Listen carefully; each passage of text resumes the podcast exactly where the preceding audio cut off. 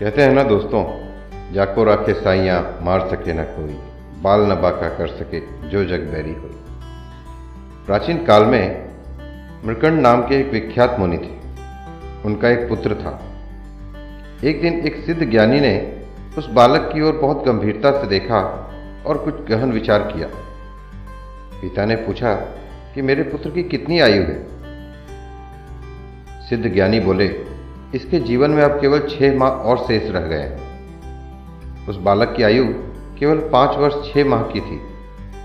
उस सिद्ध ज्ञानी की बात सुनकर बालक के पिता ने बालक का उपनयन संस्कार कर दिया और उससे कहा, बेटा, तुम जब भी जिस किसी मुनि को देखो, उन्हें प्रणाम करो।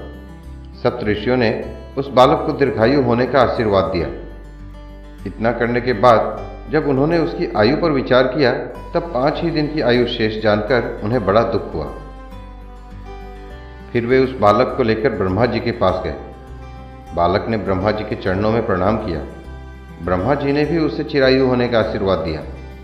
पितामह का वचन सुनकर ऋषियों को बड़ी प्रसन्नता हुई। तत्पश्चात ब्रह्मा जी ने उनसे पूछा, आप लोग किस काम से यहाँ आए हैं तथा यह बालक कौन है? ऋषियों ने कहा कि यह बालक मृकंड का पुत्र है।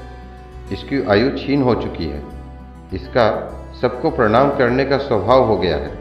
एक दिन हम लोग उधर से जा रहे थे। इस बालक ने सबको प्रणाम किया। उस समय हम लोगों के मुख से चिरायु होने का आशीर्वाद निकल गया।